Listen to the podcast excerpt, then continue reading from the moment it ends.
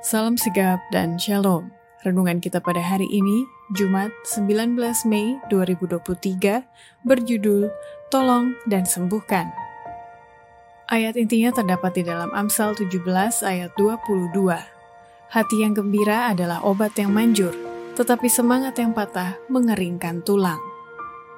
Pena Inspirasi menuliskan yang dimaksud dengan judul renungan kita pagi ini, Tolong dan Sembuhkan, adalah sebuah panggilan kehidupan yang praktis agar kita senantiasa menunjukkan keceriaan dan kepuasan sebagai faktor yang menunjang kebahagiaan sejati dan sarana untuk memulihkan hubungan kita secara vertikal kepada Tuhan dan horizontal dengan sesama sebagai berikut.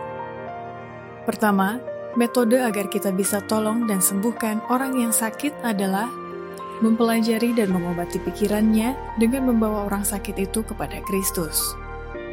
Dalam mengobati orang yang sakit, efek dari pengaruh mental tidak boleh diabaikan.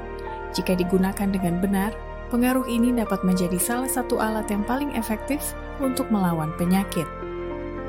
Kedua, metode agar kita bisa tolong dan sembuhkan, seperti Yesus, adalah kita perlu memperkenalkan kehidupan dan tabiat Kristus yang memiliki kehangatan dan kegembiraan kepada orang yang sakit itu. Banyak orang yang mempunyai pendapat yang salah mengenai kehidupan dan tabiat Kristus. Mereka berpikir bahwa ia tidak memiliki kehangatan dan kegembiraan, bahwa ia keras, kejam, dan tanpa sukacita. Dalam banyak kasus, seluruh pengalaman keagamaan diwarnai oleh pandangan suram ini.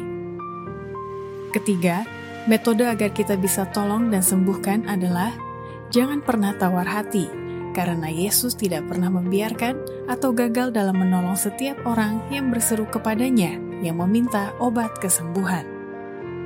Untuk setiap golongan pencobaan, ada obat. Kita tidak dibiarkan sendirian melakukan perang melawan diri sendiri dan sifat alamiah kita yang berdosa dengan kekuatan kita yang terbatas. Yesus adalah penolong yang sangat hebat, pendukung yang tidak pernah gagal. Seseorang tidak perlu gagal atau menjadi tawar hati bila mana persediaan yang begitu banyak disediakan untuk kita. Keempat, metode agar bisa tolong dan sembuhkan adalah kita harus percaya bahwa tidak ada penyakit jiwa apa pun yang tidak bisa disembuhkan oleh Kristus. Apa penyakit jiwa yang obat tidak bisa jangkau? Tidak ada obat yang bisa menyembuhkannya. Berdoalah untuk penyakit ini bawalah orang yang sakit itu kepada Yesus Kristus.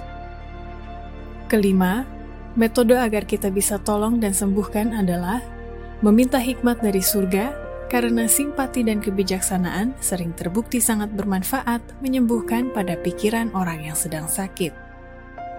Hikmat besar dibutuhkan untuk mengobati penyakit yang disebabkan oleh pikiran.